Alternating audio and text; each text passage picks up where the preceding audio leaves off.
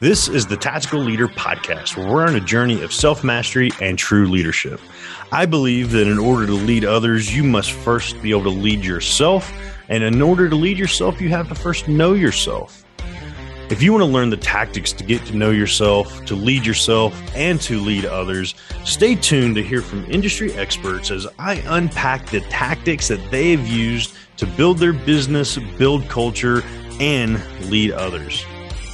Man, I absolutely loved it. We had so much fun. I think we could have kept talking another hour easy. And I wanted to make sure we still respect your time enough to hit this aspect of what you're providing for entrepreneurs because I think it's one of those, as I mentioned toward the end of the last episode, this is one of the biggest struggle pieces for entrepreneurs to understand when, especially our audience that has a lot of military law, law enforcement, like my background, translating and trying to transition over into this world, or corporate folks that are trying to become entrepreneurs. One of the hardest things they under that they learn is like this sales process, this system that you're teaching.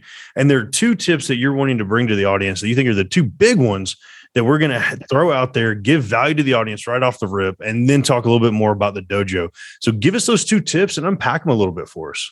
Okay, so tip number one is put in the reps. You got to practice. Have you ever found yourself at the end of a sales call or during a sales call? Usually it's at the end of the sales call when you mention your price, and then all of a sudden somebody throws the objection out. I got to speak to my spouse. I want to think about it. You know, I'm going to do a little bit of research. Wow, that's a lot of money. Dude, is that in pesos? Like some kind of comment like that? You know what ends up happening? And guess what happens to your authority? It drops. Everything that you built up up until that moment, when you have just a little bit of a challenge, it drops. And when your authority drops, you lose the sale. So here's the thing, you guys when emotions go up, intelligence goes down. It doesn't mean that you're not going to feel some kind of fear or some kind of odd emotion, or maybe, you know, as most of us guys, I'll be the first person to admit when I feel fear, I'm quick to anger. I don't like the feeling of fear. So I just get pissed off. Well, I'll tell you what, have you ever found yourself in a conversation with somebody that you care about, maybe a loved one, and it goes from conversation to debate to argument, and all of a sudden you say some stupid shit that, uh oh, I regret that. That's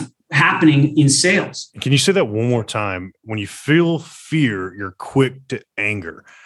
That's huge. It's massive. For most people and most men, like let's just face it, guys. And now I've got goosebumps as I say this. So I'm going to be very transparent. And I've done a lot of work. Like the trauma of any leader will filter down. The personal trauma of any leader will filter down to their team. So if you haven't done your work and you can't keep your cool in a tough situation, and I'm talking sales now, you're not going to make the sale. You're going to end up being a jerk, and nobody's going to buy from a jerk. Nobody's going to buy from somebody who's impatient. That's why tactical empathy is the key phrase here. This is perfect for you, Zach. It's tactical empathy. Doesn't mean that I won't feel anger, doesn't mean that I won't feel fear or afraid. And as men and women as well, by the way, as people, we don't like to admit that we feel afraid. And so it's quick to anger. Well, again, when emotions go up, intelligence goes down. We need to keep our wits. And this is why the practice, like in the dojo, we'll throw objections at people. And then all of a sudden, we'll throw,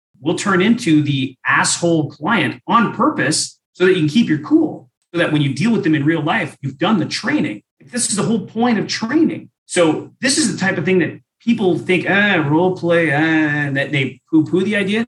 So you either have to put in the 10,000 hours that Malcolm Gladwell talks about in his book Outliers. So yeah, go ahead. You can put in the 10,000 hours, bro. Go ahead. Or you can step into the dojo and we'll time collapse that. And then you'll get there faster one piece I want to hit on that, man, and this is so fascinating to me because I love psychology and I love how much psychology goes into salesmanship. Mm-hmm. A big piece of even I learned this in therapy, honestly, as I transitioned out of the military. Um, I was pretty heavily injured in Afghanistan. I had losses, I lost guys in Afghanistan, and the guilt attached to things coming back into the civilian world what was really interesting that my therapist taught me, and it's so fascinating to like correlate this for me. My therapist taught me when you start feeling these emotions, when you hear the car backfire and you have that like PTSD reaction, the reaction where all of a sudden then the emotion of like what happened in Afghanistan, that emotion, like you're talking about, the intelligence would drop. And the intelligent thing would be to say, all right, it's just a car driving by.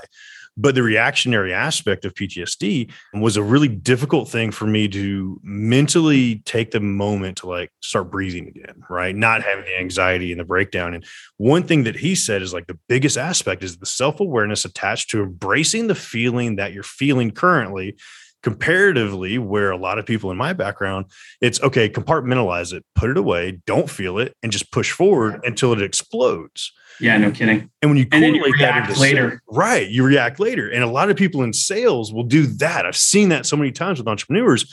Somebody says something that pisses them off or mm-hmm. you see the and really and you talk about body language a lot you see it in their face. All of a sudden the grimace or the jaw lock happens. Yeah. And that slight reaction that's nonverbal will crush a sale so quick because it's like, and I, it's like a triggering mechanism. You got it. But you're not embracing that feeling. You're like, I didn't really like that. However, breathe it out. Let me go talk about this a little bit more as I'm embracing that feeling. That's fascinating to me how that correlates. So it's not just the ums and uhs and a but and long pauses. It's the 55% body language.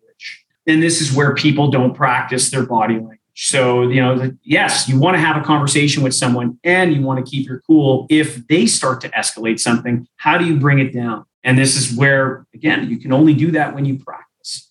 When you see somebody who's a top level MMA athlete or a boxer, the idea of a boxer who's standing there and he's getting jabbed in the face, he's not getting pissed off, he's sticking to the plan. Or starts smiling or he starts right. Like getting hyped about it. That's it right? So how can you stay in that zone and maintain that authority? So one of the things is you got to put in the reps, you guys, and make sure that you have that full authority and that your tone of voice is also something that's going to be really important in that. So again, one of the major things that people focus on is what do I say when? Don't worry about the what as much as how and body language. If you focus on that and you've got that down, the outcome goal will come.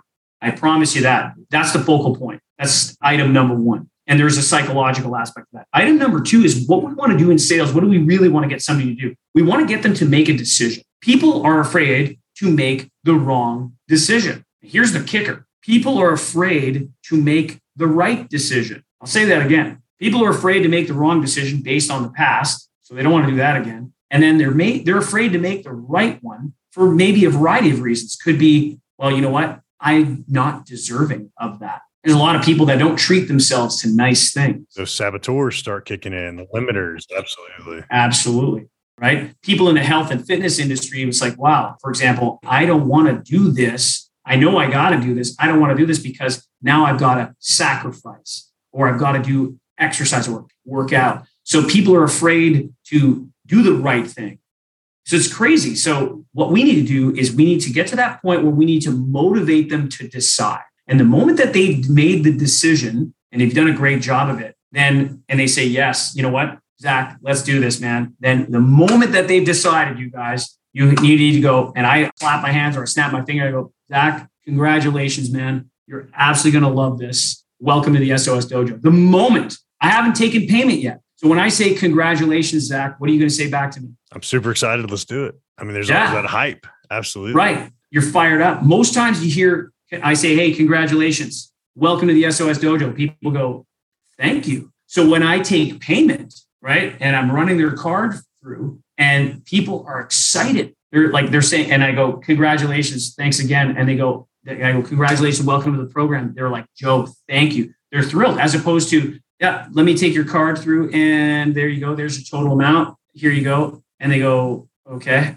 Like they're they're second guessing. Like if you've ever heard of buyer's remorse and people want to bring something back, if you want to practically eliminate it, congratulate somebody when they decide and then congratulate them again when they pay. Because that's the key.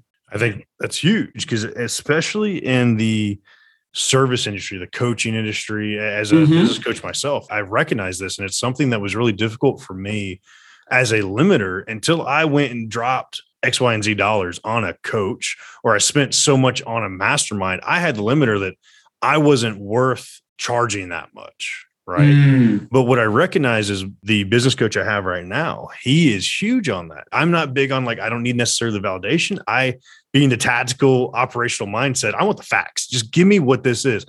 But I've noticed as you're talking, like what brings back to my mind is every time I re up with this guy, love him to death. He's a beast. But every time I re up with him, he's like, hey, man, congrats, Zach. You just bet on yourself again and you're going to succeed. And it's nice. that type of, it's validating in so many ways because it's a chunk of money. And at the end of the day, when I'm spending more on coaching than I am on my rent or my house, like yeah, people start getting nervous about that, right? Well, the thing is, is, if you're getting value out of it and you're getting a positive return on investment, it doesn't matter I mean, because you know the houses and everything else; those are things that are fleeting. This acquisition of skills and the honing of those skills. This is why people keep coming back. We've had people that have been in the dojo since the inception, Zach, and it's like 98 weeks, dude, and they're still in there because they, for them, it's like I keep getting better, I keep getting better. And so you're right, like the skills acquisition and honing of and betterment. That's where the money is because knowledge monetizes forever. You could buy a motorcycle. I love guitars. I love fishing. I love boats and stuff. I tell you what, those are depreciating assets. The skill set that I learned through the coaching and masterminds and just surrounding myself with networking with people like you, that is freaking priceless. Yeah. Man, I, I love that. And I couldn't agree more. And it's amazing to see how much all of that starts correlating with entrepreneurs. And a lot of what I talk about is having the power to make those decisions. Mm-hmm the goal of sales is to get the person to make a decision. And once that decision's made, you go into that and congratulate them. I, I love that little tidbit that you threw in there.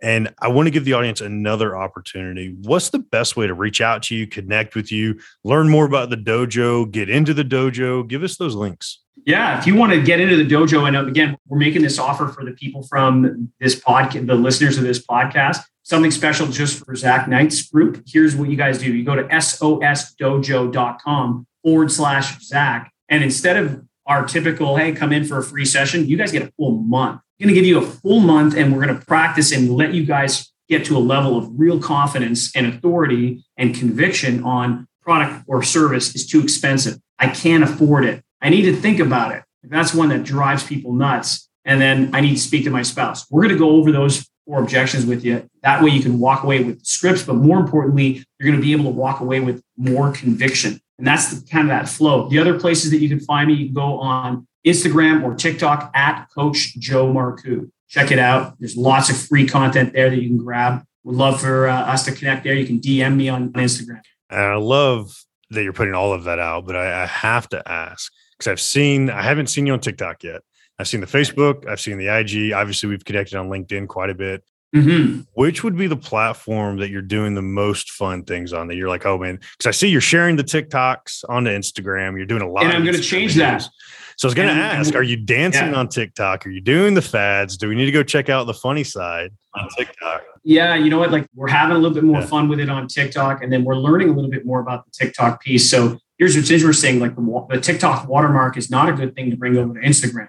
So we're going to start doing raw video and per the platform, we're going to just put it up on TikTok and then the raw video will be per the platform for Instagram. What I found with Facebook and LinkedIn, they don't really care. It's not that the algorithm really doesn't care, but there's obviously competitive market between TikTok and Instagram and now YouTube Shorts. So those three are kind of fighting each other, and we're going to make a point of putting the specific videos. We're, and the, the TikTok videos, I will admit, we've changed the TikTok account name. I used to have a different account name, and we're trying to get that magic piece happening where you get that one viral video and go. We just recently spoke to somebody who's a TikTok pro, and they said, Yeah, I changed my account 13 times to be able to make it go. There's something about the algorithm. I made a mistake where I had a TikTok account two years ago, and I kind of just played and just watched, and I didn't really engage. And then this TikTok coach told me, okay, delete that account, start from scratch. So I literally just started from scratch like a month ago. And I'm starting from scratch and it's put up two to three TikToks a day. One a day is just not enough. Yeah. I love it, man. Never be afraid to start yeah. over. I love that. Just do it. Yeah, that's it. And it's working. We're getting people that are saying, Hey, I'm really curious. I want to come in and try it out. It's great. Nice. I love it. Joe, you are the man. I appreciate all of it we'll definitely check out some TikToks and some IGs from you, man. And definitely yeah, man. everybody. Let's have some fun. Yes, let's do it. I love it, Joe. You're the man. I appreciate your time. Thank you, Zach. Appreciate you, buddy. Thank you for listening to another episode of the Tactical Leader Podcast. If this episode helped you along your journey of self mastery and has inspired you to do more, I challenge you to head over to myvoicechallenge.com so you can find out how you can discover your voice, claim your independence, and build that thriving business that you've always wanted. Again, that's myvoicechallenge.com.